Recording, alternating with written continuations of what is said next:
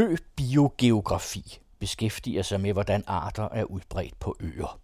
Adjunkt Michael Krabbe Borgård fra Statens Naturhistoriske Museum fortæller til den anden radios Henrik Moral, og vi begynder med en opdagelse, der blev gjort for snart 200 år siden. Øer, det er noget, man har interesseret sig for i evolutionsforskningen i mange år. Ja, det er det i meget høj grad. Man kan sige, biologien eller naturhistorien startede jo med de her tidlige opdagelsesfarerne, som primært var sådan unge gentlemen fra England og andre europæiske lande, som ikke havde øh, andet at give sig til, end at gå rundt og samle naturhistoriske ting, og som derfor fulgte med nogle af de ekspeditioner, som der var rundt omkring på jordkloden. Og det er jo meget berømt, at øh, Darwin rejste på The Beagle og besøgte Galapagosøerne.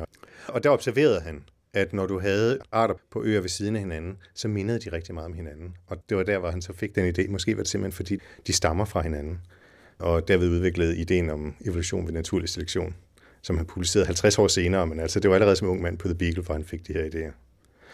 Så det er et eksempel på, hvordan øh, de idéer, som øh, er blevet udviklet ved, at folk de har studeret øer, har haft nogle virkninger på den måde, vi forstår den naturlige verden, som rækker langt, langt ud over øer.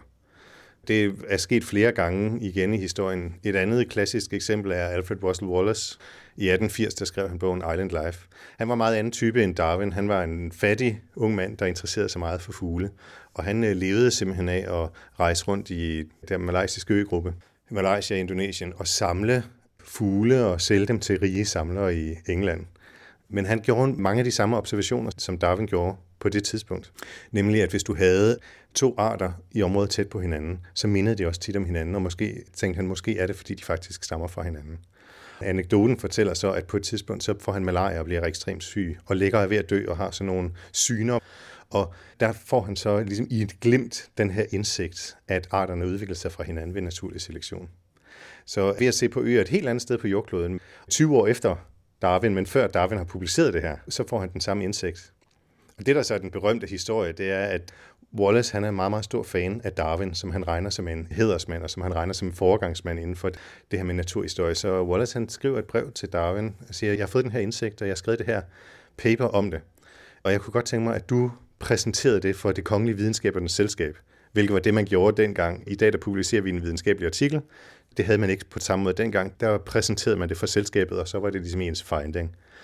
Og Darwin opdager så, at det her, som han har arbejdet på de sidste adskillige årtier, det er der nu en tilfældig ung opkobling, der er kommet på den her samme tanke. Og han er meget i tvivl om, hvad han skal gøre. Han kommer i et stort etisk dilemma. Og det ender så med, at han vælger ind til det her det kongelige videnskabernes selskab og præsenterer Wallace's idé og sin egen idé back to back. Man sige to forskellige papers, og så præsenterer det som en, en fælles forelæsning, hvor han så præsenterer Wallace's idé først, og så sin egen bagefter, som han hurtigt har fået skrevet sammen til lejligheden. Men Darwin ender så med at blive kritiseret for det, og det er jo først inden for de sidste par år, man igen ligesom har fået gravet i historien og fundet ud af, at det var faktisk de indsigter, Wallace også var kommet på på det tidspunkt. Så det er et andet eksempel på en indsigt, som vi har fået ved at kigge på øer og undre os over, hvordan hænger de øh, dyr og planter, vi ser her på øerne sammen. Der sker også noget efter dem. Ja, altså det næste sådan virkelig banebrydende, der sker i øbiogeografien, det er, at Robert MacArthur og E.O. Wilson, de kommer på den her idé, der, som de kalder øh, øbiogeografi ligevægtsteorien, The Equilibrium Theory of Island Zoo Geography. Indtil da, der har man haft et meget skarpt øje for kompleksiteten i biologien på de her øer, og et stort fokus på at prøve at kortlægge, hvor er de enkelte arter fordelt, og hvad er arternes egenskaber. Og det de så gør, der, som på en måde er lidt frægt, det er, at de skærer igennem, og så siger de, jamen, vi kan reducere al den her kompleksitet rigtig meget til, at de antal arter, vi har på en ø, det er et produktet af to forskellige rater, nemlig hvor mange arter, der ankommer til øen, og hvor mange arter, der uddør på øen.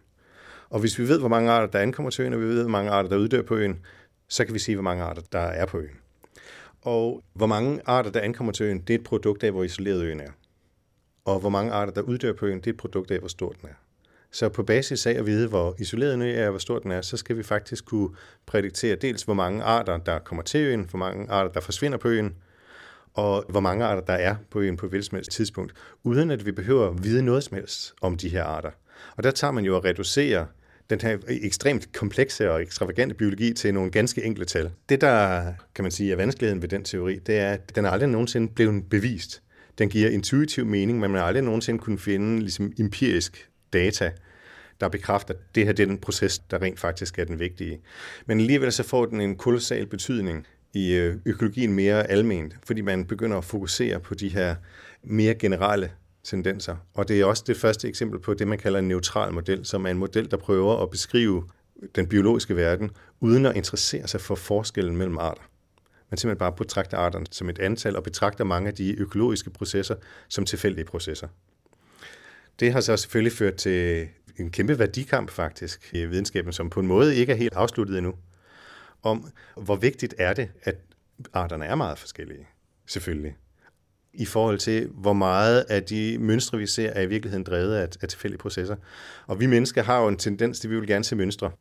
Så der kan godt være en tendens til, når du har en masse arter, der er meget forskellige, som er udbredt på nogle bestemte måder, og så begynder man at fortolke på det og komme med nogle idéer. Men den forestilling, at mange af de her øh, mønstre, vi ser, rent faktisk kan være drevet af nogle mere eller mindre tilfældige processer i stedet for, er jo sådan en slags konstant sten i skoen eller provokation på nogle af de ligesom, historiefortællinger, man kan bygge op omkring, hvorfor artssamfundet er bygget op på den måde, som de er. Så den dynamik og den værdikamp mellem de to ting har spiller en enorm stor rolle i økologien også i dag. Kunne du ikke prøve at give nogle eksempler på, hvad betyder tilfældigt, og hvad betyder mønster? Jo, et klassisk diskussion har været nede i Bismarck-øgruppen, som ligger tæt på Ny Guinea. Der var der en øh, meget berømt forsker, der hed øh, Jared Diamond, og han kendte alle de fugle, der var på alle de forskellige øer, og han kortlagde de her fugles udbredelse. Og det han så opdagede, det var, at der var en hel del arter, som aldrig nogensinde optrådte sammen. Der var altid enten den ene art på en ø, eller der var den anden art på den ø. Han beskrev det som sådan nogle checkerboard, eller skakbræt, som vi vil kalde det på dansk, udbredelse, hvor de sørger for at undgå hinanden. Og hans hypotese er simpelthen, at de her arter, de minder så meget om hinanden, at de kan ikke sameksistere, for så kommer de til at udrydde hinanden. Så han kiggede på det, man kalder fuglesamfundet. Altså et fuglesamfund, det er alle de forskellige fuglearter, der optræder på en ø, for eksempel. Så kiggede han på alle de her fuglesamfund, og så sagde han, jamen, det der styrer, hvordan de her fuglesamfund er bygget, det er nogle helt bestemte regler, som han kaldte assembly rules, altså regler for, hvordan man kan bygge de her fuglesamfund. Og så nedskrev han en lang række af de her assembly rules og publicerede dem. Og det havde en meget, meget stor teoretisk indvirkning. Folk læste dem, og de diskuterede de her assembly rules. Jeg forestiller mig, at man havde sådan lidt en fornemmelse af, at nu er vi på nippet til at forstå det her. Nu er vi på nippet til ligesom at kunne gå ud og sige, at det er det her, der gør, at der er de arter på det her sted, som der er.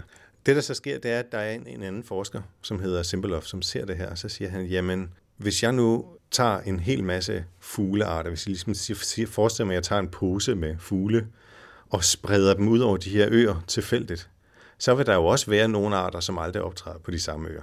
Af helt tilfældige årsager. Så derfor så synes jeg, det ser ud som om, at siger han til Jerry Diamond, at du bare har kigget på, hvordan de var hængt sammen, og så lavet nogle regler, der kunne forklare det, men uden at du på den måde har skabt bevis for, at det faktisk er de her regler. For der skal jo noget andet til. Der skal jo noget andet til at kunne forklare et mønster, og så kunne til at kunne bevise, at den forklaring, du har på det her mønster, faktisk er den rigtige. Der skal man jo teste et helt andet sted, eller et helt uafhængigt sted. Og det havde han ikke gjort. Og så gør øh, Simbeloff så det, han siger, jamen, hvis vi nu tager en pose med fuglearter. Hver fugleart optræder på det samme antal øer, og hver ø har den samme artsrigdom, som det vi observerer. Men hvad for nogle fugle, der optræder tilfældigt? Så spreder vi dem ud, og det gjorde han så, at det var helt i, i starten af 80'erne, så han kunne bruge en computer til det. En rigtig gammeldags computer til, men han kunne bruge en computer til at lave sådan en simulation. Og det han viser sig er, at hvis du tager de her fuglearter og spreder dem tilfældigt ud, så får du faktisk de mønstre af helt tilfældige årsager. Og så skrev han jo så den her artikel, hvor tanken var, at den skulle ligesom lukke kistelåget endeligt for forestillingen om de her assembly rules. Men Jared Diamond, needless to say, han var jo selvfølgelig ikke enig i den her vurdering. Han sagde, jamen I tager en hel masse biologi ind. I for eksempel har arterne stadig den samme artsrigdom. Men det er jo de her assembly rules, der har bestemt artsrigdom. Og hver art er udbredt på det samme antal øer, og det er jo også bestemt af nogle af de her assembly rules, og hvor mange der er og sådan noget. Så i virkeligheden smuler du meget forklaring med ind i din model, det er jo meget svært så at argumentere for, jamen lige præcis, hvor meget biologi må der være i en model, når man siger, at den er tilfældig. Så de havde en diskussion, der varede i over et 10, og som ligesom fik involveret det meste af forskningsfeltet omkring sig i dem. Og, og faktisk har jeg indtryk af på det tidspunkt, altså der i 80'erne, der var jeg ikke selv aktiv. Der var jeg teenager, ikke? Men jeg har ikke indtryk af, at der var særlig behageligt nødvendigvis at være til konference på det tidspunkt, for der var simpelthen de her to lejre, som virkelig var meget, meget uenige med hinanden. Det ender med ligesom sådan lidt officielt, at Simbolovs lejr, dem der siger, du er nødt til at kunne bevise det her for at kunne sige det. Det er grundpræmissen. Ikke? Hvis du skal sige, at der er de her simple rules, så er du nødt til at have draget bevis for det. Det er ikke nok, at du synes, det giver mening. Den lejr vinder, officielt set. Og så glemmer man lidt diskussionen. Men den anden lejr er alligevel i dag måske den mest dominerende, på en mere stilfærdig måde. Det er jo en, fænomen, man tit ser i videnskabelige kredse.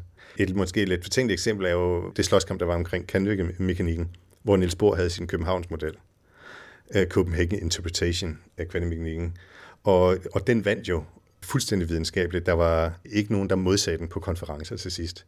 Og ikke desto mindre så viser undersøgelser i dag, hvis du går rundt og spørger fysikere, jamen altså, tror du det er Copenhagen Interpretation, der er den rigtige? Så tror de fleste ikke det. Så den anden idé har ligesom på en måde ikke vundet videnskabeligt, men den har alligevel vundet bredt indpas. Sådan er det også her. Og noget af det skyldes jo, at enhver, der går ud i naturen, kan jo se, at forskellene mellem arterne er vigtige. Vi kan jo se, at det har en betydning for den måde, de opfører sig i økosystemet, og den måde, de interagerer med de andre arter.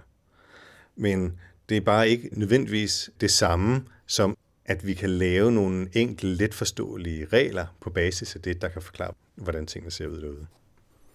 Hvad skete der efter Margasso og Wilsons arbejde? Jamen, så var der den her store diskussion i 80'erne omkring uh, Island Assembly Rules. Og så sker der egentlig ikke så meget mere. Selve diskussionen her ender med, at folk trækker følehornene lidt til sig.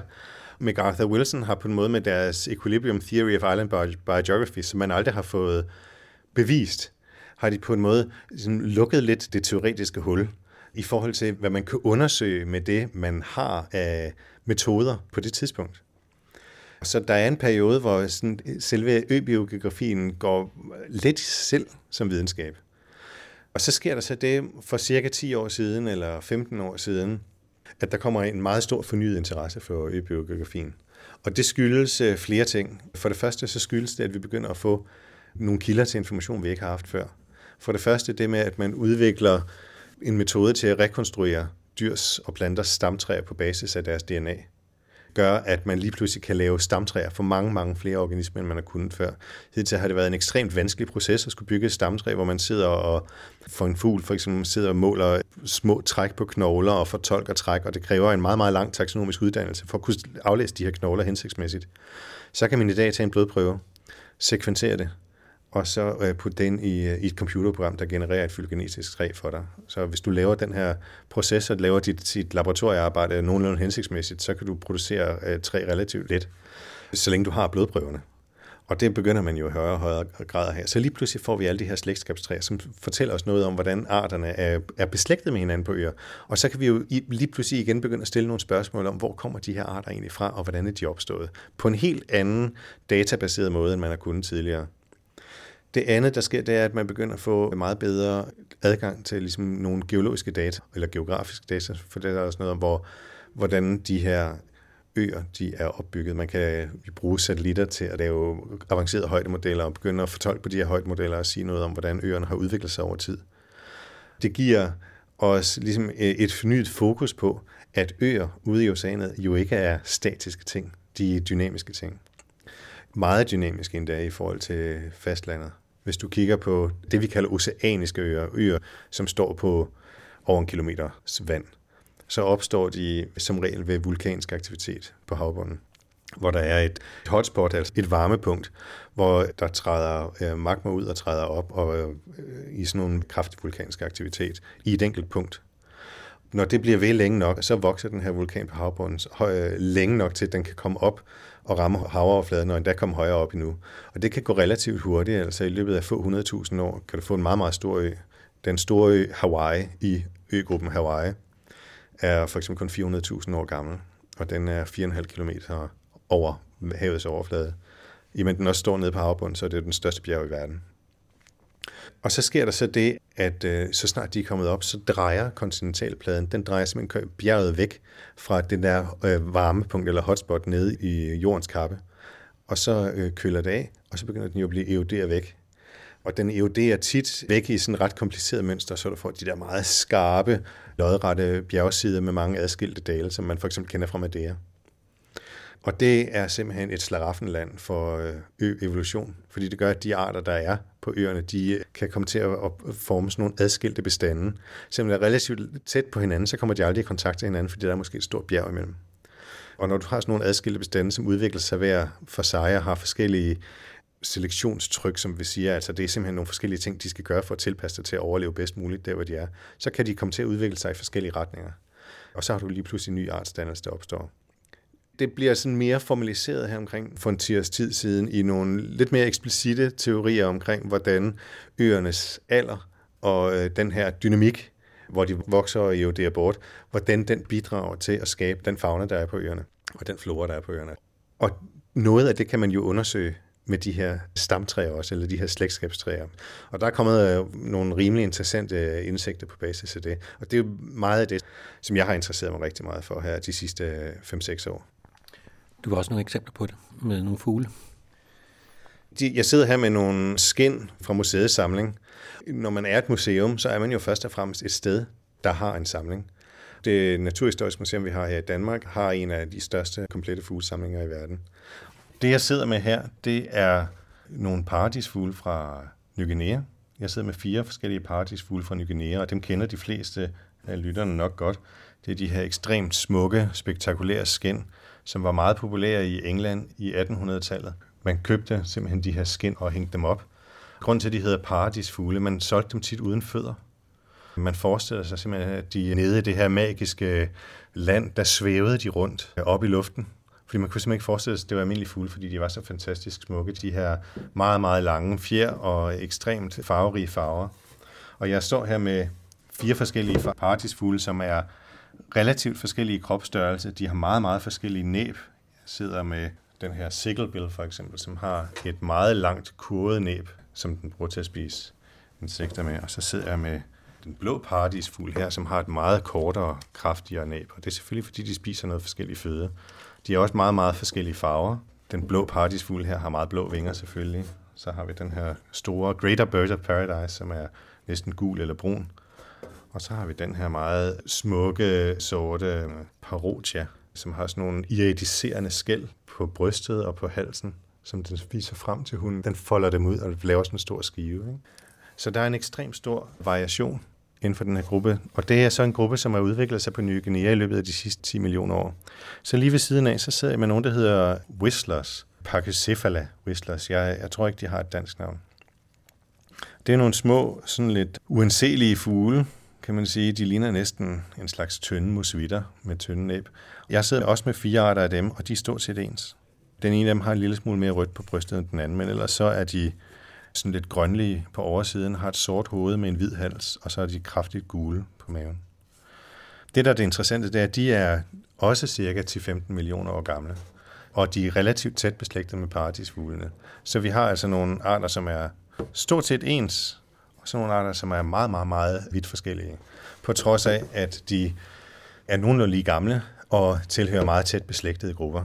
Og øh, årsagen til det, det er formentlig, at øh, alle paradisfuglene her, de lever på Ny Guinea, så de lever på den samme ø. Og så de er et eksempel af det, man kalder en adaptiv radiation. Og det, det vil sige, det er, at øh, der kommer en dyreart ud til en ø, hvor der ikke er særlig mange andre dyr i forvejen. Fordi øer er jo karakteriseret ved, at der ikke er lige så mange dyr og planter derude, som der vil være det samme sted på fastlandet, fordi det er svært at komme derud.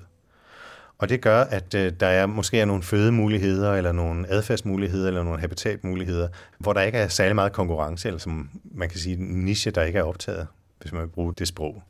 Så når partisfuglens forfædre så kommer ud på den her ø, så bliver der en slags evolutionært sug, kan man sige, i og med, at nogle bestande eller nogle individer, de begynder at tilpasse sig og komme til at se anderledes ud, og så bliver de adskilt fra de andre. Og så kan du altså få en ekstremt hurtig artsdannelse, hvor du har meget, meget forskellige former og farver, der opstår over relativt kort tid. De her pachycephalafugle, altså den, de her grupper, som var mere uanselige og lignede hinanden mere, de er udbredt på en helt anden måde. De optræder alle sammen på ligesom en ø eller et par øer hver.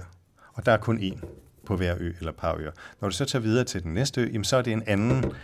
Så den artsdannelse, der er sket, der, den er sket på en anden måde. Den er sket ved, at den fugl er kommet ud på den ø, og så har den lavet en, en bestand på den ø. Den blander sig ikke med den bestand, der var på den ø, den kom fra. Så derfor så kommer der en ny artsdannelse simpelthen ved, fordi nu går der tid, og de blander sig ikke med hinanden. Og så sker der igen et skift til den næste ø, og fordi den ikke hele tiden ligesom radierer, fordi den ikke hele tiden bliver til nye øer, så er der ikke nogen grund til, der er ikke noget pres for at udvikle en anden form og farve, end den allerede har. Og derfor ligner de stort set alle sammen hinanden. Der er også Pachycephalae på Ny Guinea, men mange af dem lever på nogle af de her mindre øer, som ligger sydpå. Så det her det er et eksempel på, at de her de lever jo så på nogle øer, som er mindre og tættere på hinanden, de her whistlers. Mens alle de her paradisfugle, de lever jo på den samme større ø. Og det, at øernes størrelse og geologi er forskelligt, har haft meget, meget kraftig indvirkning på, hvordan de kommer til at se ud. Og det er jo en af de uh, ligesom bærende indsigter, som fylder meget i øbiografien i dag. Det er, hvordan de øer, de er på, og den, de øers dynamik er på, styrer, hvordan fuglene og faunaen i det hele taget kommer til at udvikle sig. Det giver jo en slags fornemmelse af, at tingene er meget mere forbundet, end vi har en tendens til at tænke på. Hvor vi ligesom har lidt tendens til at tænke på, her har vi jorden, og den og sådan, og så har vi ligesom dyrene, som gør deres ting ovenpå jorden, som om det var sådan en slags tom flade. Mens vi i virkeligheden forstår, at det er en meget mere levende proces, hvor øerne er dynamiske og levende, og fuglene og, og de andre dyr, de følger efter. Og sådan forskning her, det er så noget, det, som man kan lave på et museum? Ja, i meget høj grad. Hvis du går ud på og besøger en af de her øer, for eksempel i Bismarck øgruppen, så vil du kun se en af de her whistlers, og formentlig ikke se nogen af de her paradisfugle.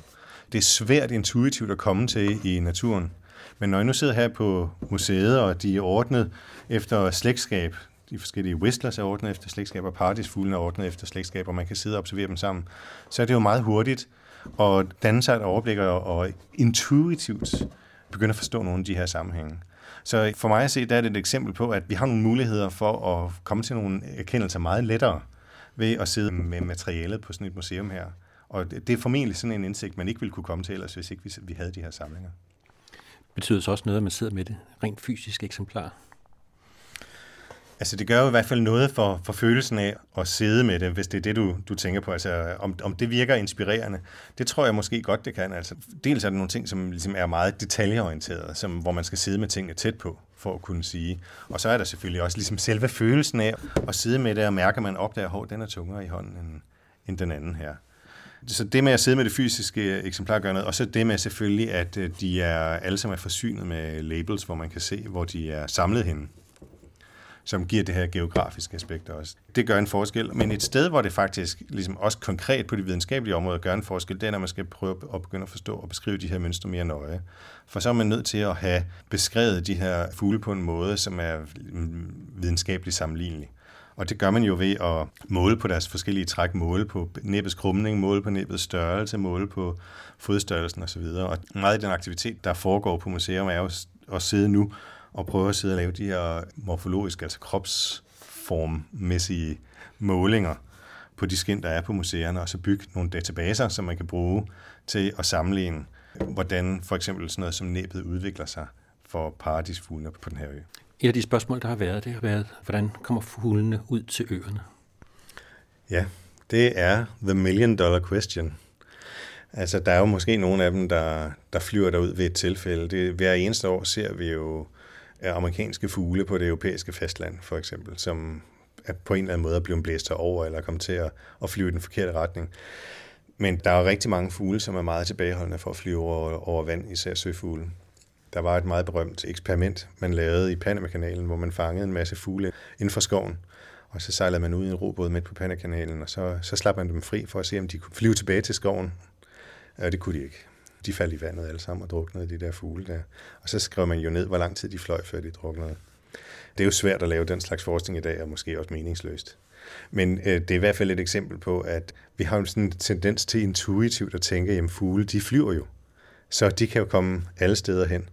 Men det er der altså ikke noget, der tyder på, når vi lige kigger på dem, at de nødvendigvis skal flyve så langt. Så nogen tror, at de måske bliver de suget op af en orkan, og så kommer de meget, meget højt op, og så bliver de kastet ned et sted på en ø. Det kan også være, at de flyder på, på drivtømmer. Vi ved det ikke. Altså, hvis man prøver at tage ud til en ø som Hawaii, for eksempel, så sætter man sig jo i, i en flyver i Los Angeles, og så flyver man 6 timer vestpå, uden at se noget som helst andet stillehav. Og Så på et eller andet tidspunkt, så kommer der de der øer frem, som cirka er på størrelse med Bornholm. Ikke? Det er jo ikke noget særligt stort mål at ramme. Altså hvis man begynder at flyve, hvad der svarer til 4.000 km ud over havet som fugl, så skal man jo være meget heldig for at ramme en ø på størrelse med Bornholm. Så hvordan det sker, er et meget stort og spændende spørgsmål, som man nok ikke rigtig helt kan svare på. Det er jo en anden øh, af de store diskussioner, øh, vi faktisk har i det, man kalder biogeografien, altså læren om, hvordan dyr er udbredt. Det er øh, i hvor høj grad de her lange distance spredningsbegivenheder, hvor vigtige de er i at styre udbredelsen af arter. Vi ser jo ofte, når vi begynder at lave de her slægtskabstræer, som jeg fortalte om før, så ser du jo ofte, jamen, så har du en fuglegruppe, som optræder ude i øh, det indiske ocean. Så ser man, at den næste efterkommer, den er øh, i Vestafrika. Og så er spørgsmålet, hvad er der sket der? Altså, hvordan er den kommet derhen? Har der været så været ligesom, mellemarter hele vejen hen, som er uddøde senere? Eller har der simpelthen været en, en fugl, der tænkte, ved du hvad, jeg flyver sgu vest på, og så bare fløjet hele vejen derover og grundlagt sin egen nye art derover. Det ved vi faktisk ikke. Vi ved ikke særlig meget om, hvordan arterne kom ud på øerne. En af de ting, vi til gengæld er begyndt at opdage i et større perspektiv, det er, i gamle dage, så tænkte man, når en art først kom ud på en ø, så var det det. Så var den på den her ø. Det var sådan en slags dead end. Vi har haft sådan en, en tendens til ligesom at tænke, at det er kontinenterne, der er ligesom det rigtige. Og så øerne, de sidder lidt derude, og så skal arten på en måde ud på øen, og måske uddø derude, og det er så ligesom det, der er historien der. Men der begynder vi faktisk også at kunne se på nogle af de her slægtstræer, at vi har koloniseringer, hvor du har en art på ny, der koloniserer øh, fastlandet, bliver ekstremt succesfuld. Det sker i hvert fald, at de bliver ekstremt succesfulde. For eksempel hele den her overgruppe, som vi kalder Corvides, som er den store fuglegruppe med 800 arter, som øh, indeholder kraverfuglene og inklusive tårnskæderne, og som også indeholder pirolerne, og indeholder de her paradisfugle, indeholder de her whistlers, som jeg snakkede om før, og indeholder en del andre grupper, som vi ikke kender i Danmark. At den er opstået ned på Ny Guinea ved sådan noget øartsdannelse. Og der ligesom har radieret, der er blevet ekstremt mange flere af dem, og så siden der har spredt sig ud, og i dag fylder hele jordkloden. Så der er noget, der tyder på, at øerne faktisk spiller en vigtig rolle som sådan ligesom kedler, der skaber nye arter, nye innovationer, som så siden kan sprede sig og komme til at fylde hele jorden. Hvis man skal se på, hvordan man kan sprede sig, så er det også interessant at se på, hvordan øerne har ligget. For de har ikke nødvendigvis ligget så isoleret, som de gør i dag. Nej, lige præcis. Det er en rigtig god pointe. Fordi at i dag der er der jo relativt højvande. Hvis du kigger tilbage over de sidste 800.000 år, så har vandstanden jo været meget, meget lavere i de tidspunkt, hvor vi har ligesom, istiderne. Og faktisk er det sådan, i den geologiske periode, vi lever i nu, der er det som regel istid. Og de her mellemistider, som vi lever i nu, det er sådan nogle relativt korte undtagelser, som regel ikke varer mere end de her måske 20.000 år. Og i de her istider, der var der jo dels koldere, så vandet trak sig sammen. Og dels så var der jo meget vand, der var bundet i iskapperne omkring polerne og på Grønland. Og det betød, at vandstanden var altså ekstremt meget lavere end i dag. Og det gør jo, at mange af de områder, der i dag er øer, de var det faktisk ikke for 20.000 år siden. Faktisk er det sådan, at den viden, som vi i dag har om, at vi har haft de her istider, den har man jo ikke altid haft.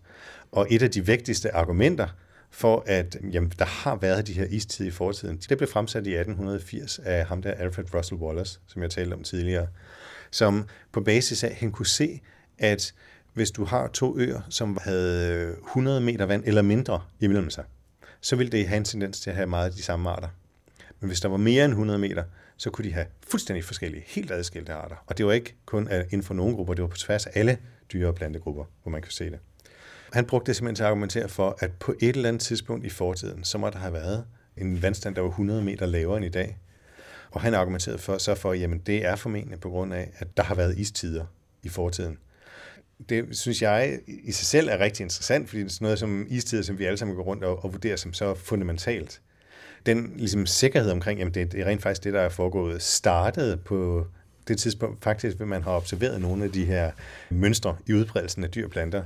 Og det kan man sige, det er jo den ultimative test af en økologisk teori, at den kan forudsige noget andet, som er meget, meget grundlæggende. Og i dag ved vi jo, at det bliver drevet af nogle ligesom, unøjagtigheder i øh, jordens bane rundt omkring solen og jordens bane omkring sig selv, som hedder de her Milankovitch-cykluser. Det er det, der driver de her istider. Så i dag der ved vi fuldstændig, hvad mekanismen er bagved, og hvordan rytmen er. Men det gjorde man ikke på det tidspunkt. De modeller, man laver, hvad skal man egentlig bruge dem til?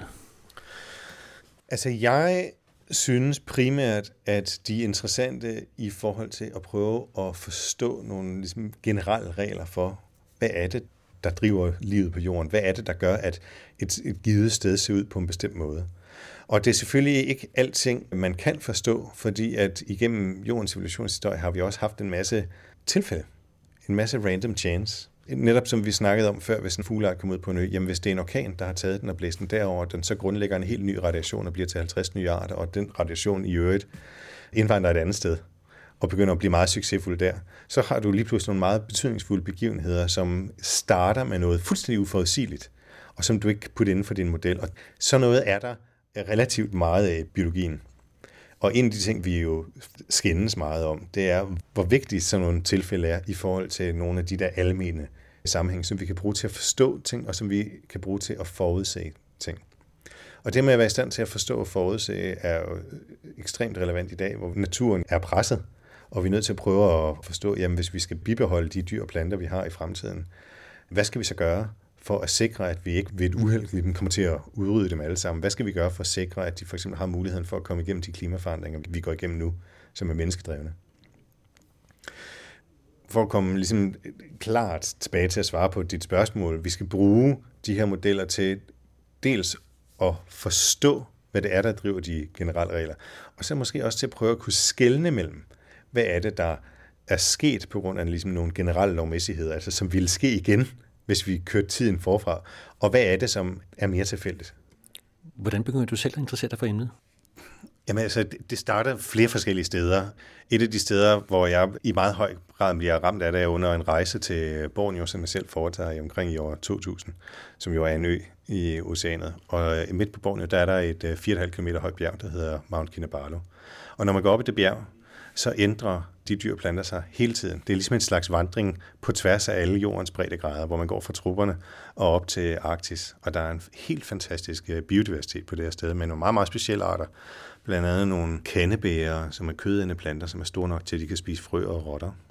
Det er nok ikke det, de lever af. Formentlig det, de lever af, har man senere fundet ud af, det er, at de lever af afføring fra træspidsmus, som bruger dem som toiletter. Men de kan altså også godt tage de andre ting. Så det at gå op ad der og se, hvordan alting forandrer sig, når man går op ad det her bjerg, og prøve at forstå, hvorfor forandrer det sig? Hvad er det, der forandrer sig her? Og hvor kommer de fra, de her arter? Hvis du står nede ved ekvator på Borneo, og så er du oppe i et øh, arktisk klimabælte, jamen hvorfor har man lige pludselig alle de her arktisk tilpassede arter? Kommer de op fra Arktis, eller hvad? Eller har de udviklet sig fra nogle arter, der ligger længere nede på bjerget? Så prøv at forstå det. Så det er det ene komponent, altså de er baseret på det med at være ude i naturen og undre mig. Det andet aspekt, hvorfor det lige præcis er det her, jeg er interesseret på, det starter efter jeg er blevet biologistuderende, jeg er kommet i gang som biologistuderende, og som alle andre studerende, så fættes jeg penge. Så derfor øh, søger jeg så et øh, job på Zoologisk Museum om at blive kuratorassistent for krabstyrene. Det der er, det er, at øh, man har jo den her kolossale samling af krabstyr på museet. Ligesom med fuglene har vi faktisk også en af de største krabstyrsamlinger, fordi to af de mest berømte krabstyrforskere nogensinde, Krøyer og Hansen, de var danskere og levede for 100 år siden. Og der har man en hel masse store krabstyr i glas, som ligger i sådan noget alkohol. Og en af årsagen til, at man går og gemmer på dem, det er fordi, at når en forsker beslutter sig for at beskrive en ny art, så er han nødt til at tage et enkelt individ og sige, når jeg beskriver den her art, så mener jeg det her individ. Ellers kan vi jo ikke vide, hvis der er nogen, der kommer ind og siger, nej, men de her arter skal deles op, eller de her arter skal slås sammen. Så kan det være meget svært at vide, hvad for en art et, et givet navn henviser til. Så man beslutter sig simpelthen for, at det er det her ene individ, som hvis man er ligesom det her individ, så er man den her art. Og de individer skal man jo gemme. Og der har man jo gemt dem i flere hundrede år, og der blev mit job at sidde med de her glas, og så registrere dem i nogle store databaser. Jeg har taget to glas med, jeg sidder med her. Det ene det er fra sådan en øh, troldkrabbe. Den er øh, cirka lige så stor som mit hoved. vil jeg tro. Og den er fra området omkring øh, Panama, men helt ned fra dybhavet fra næsten 4 km dybde. Og det andet, det er sådan en havæderkop, som ligner lidt en æderkop. Man har utrolig lange ben, og så er den jo altså også altså cirka på størrelse måske med en af de her dyr fra Alien, der kan lægge æg ind i maven på dig. Og ligner faktisk også en lille smule det, hvis man har lidt fantasi. Som lever for 2 km dybde ved Island.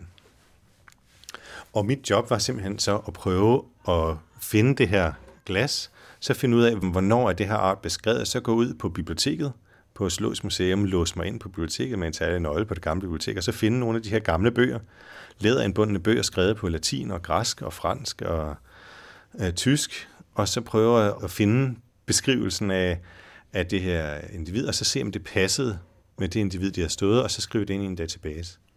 Og en af de ting, jeg så lægger mærke til, det er, at der er faktisk rigtig mange af dem, hvor der er skrevet øh, længde- og breddegrader på. Altså hvor der er koordinater på, hvor de er taget fra. Så det synes jeg var sjovt også at skrive med ind i databasen. Og så sidder jeg så over de næste øh, fire år og gør det for 5.000 forskellige øh, krabstyrtyper, hvor jeg har været ude på biblioteket og tjekke hver eneste og også registreret mig og skrevet dem ned i databasen. Man kunne godt blive en lille smule sindssyg af det, men det er også meget hyggeligt arbejde. Ikke? Jeg er begyndt at interessere mig lidt for det her geografiske aspekt, så jeg prøver at simpelthen lave et kort over, hvor de fundet alle de her øh, typer. Og det man jo så kan se, det er, at mange af dem er fundet langs nogle linjer ude i havet, som er de steder, hvor Danmark og andre lande har haft ekspeditioner, hvor de så har samlet op. Så rigtig meget af det, man kan se, hvis man kigger på, hvor de er fundet, det er, hvor du har haft de der ekspeditioner. Men man kan også se noget andet. Man kan jo også se, at den artsrigdom, som der er i forskellige stationer, den ændrer sig jo på forskellige steder på jordkloden. Og det, at der er en meget, meget stor forskel på, hvor mange forskellige arter du finder, når du går ned på dybhavet og samler sammen forskellige steder på jorden. Ikke noget, vi har kendt så godt fra dybhavet, men det er noget, man har observeret på landjorden meget længe, som alle, som kommer til trupperne, umiddelbart undrer sig over. Hvor man kan se, at der, der er ekstremt mange flere arter, end vi har her i Danmark. Der begynder jeg så at interessere mig for, hvad er det, der skaber de her geografiske mønstre, og kan vi bruge de data, vi har i vores museum til at prøve at rent faktisk forklare noget af den her variation i for eksempel artsrigdom sådan noget databasearbejde, som du sad med der, det er så også noget, man har lavet andre steder? Det her det vil være en del år siden. Det var tilbage i, øh, i slut 90'erne. Men i dag der er det helt utænkeligt at have en museumssamling, som ikke er registreret i en database efter alle kunstens regler. Det man har prøvet, det er, at man prøver jo at, at samle nogle af de her data, så de bliver tilgængelige for flere forskere. Der har jo klassisk været sådan, har økologi jo været sådan en slags gentleman med høj hat science, eller man kan sige en, mand med kigger der gummistøvler science, hvor man interesserer sig for noget, og så går man ud, og så laver man nogle observationer ude i naturen. Og så prøver man det til at teste, jamen, øh, er min hypotese her, er den rigtig eller er den forkert? Og så tager man ellers sin notesbog og bruger den til det, og så kommer den ellers til at ligge i et landskab et eller andet sted. Og i virkeligheden, så bliver der samlet helt utrolig meget data, som andre så ikke får adgang til og så må andre ud og samle det samme data igen. Det begynder man jo at kunne se er, er meningsløst, så der begynder at være nogle initiativer, hvor folk de prøver at mobilisere alt det data, der ligger rundt omkring. Og der har blandt andet de fleste museer i verden, de har jo indgået et samarbejde omkring at gøre deres lokalitetsdata tilgængelige gennem noget, der hedder Global Biodiversity Information Facility, som er sådan et kæmpestort, globalt og meget ambitiøst projekt omkring at gøre mange af de her data tilgængelige på internettet til forskere og til andre interesserede. Og der har vi faktisk hovedsædet liggende i, i Danmark, herovre på museet. Og de har altså på nuværende tidspunkt over 200 milliarder forskellige datapunkter. Så det er jo rigtig, rigtig, rigtig mange datapunkter. Men stadigvæk kun en dråbe her i forhold til den viden, man kunne have. Ja, det er det. Altså en af de ting, der er faktisk interessant, er, hvis man prøver, man kan gå ind på GB's hjemmeside, så kan man se et kort over, hvordan de her 200 milliarder datapunkter er fordelt. Og der kan du stadigvæk tydeligt se, hvor der er øh, skibslinjer i oceanet. Man kan tydeligt se Vesteuropa og, og den østlige del af Amerika, hvor du har høj befolkningstæthed. Det kommer meget, meget tydeligt. Og folk har interesseret sig for det her, træder meget, meget tydeligt ud. Og hvis du begynder at gå nærmere ind og interessere dig for en bestemt gruppe eller et bestemt område, så opdager man, at de jo primært fordelt efter, hvor folk har interesseret sig for at gå ud. Så kan man så sige noget mere alment omkring, hvordan forskellige arter er fordelt på jorden, når det er den type data, vi har? Det er jo et godt spørgsmål. På en måde er, er biologi karakteriseret ved, at vi, vi ligesom mangler data. Det er jo ikke noget, man ser i de rigtig, rigtig mange andre forskningsfelter for tiden. Der har man jo big data for tiden, hvor man svømmer i data. Og spørgsmålet er, hvordan skal vi orientere os i alt det her data? Og det har man til en vis grad også i biologien med genomics, altså hvor du laver et helt genom for forskellige grupper, hvor man lige pludselig svømmer i genetisk data.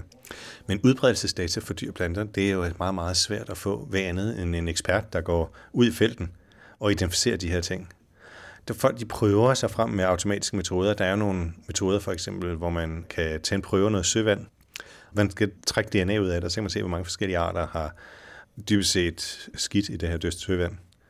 Der er også andre, der har der eksperimenteret med at kigge på blod i iler, for eksempel for at se, jamen, hvad for nogle arter har de spist på. Og der er nogle andre idéer til at prøve at gøre det her mere automatiseret, men det er stadigvæk ikke på et niveau, hvor man rigtig kan gøre det, og derfor så er vi ekstremt begrænset af, at vi har det data, der vi har, og det er jo i høj grad baseret på, hvor folk er gået ud og samlet det. Udsendelsen var tilrettelagt for den anden radio af Henrik Moral og er en del af serien Museer skaber viden.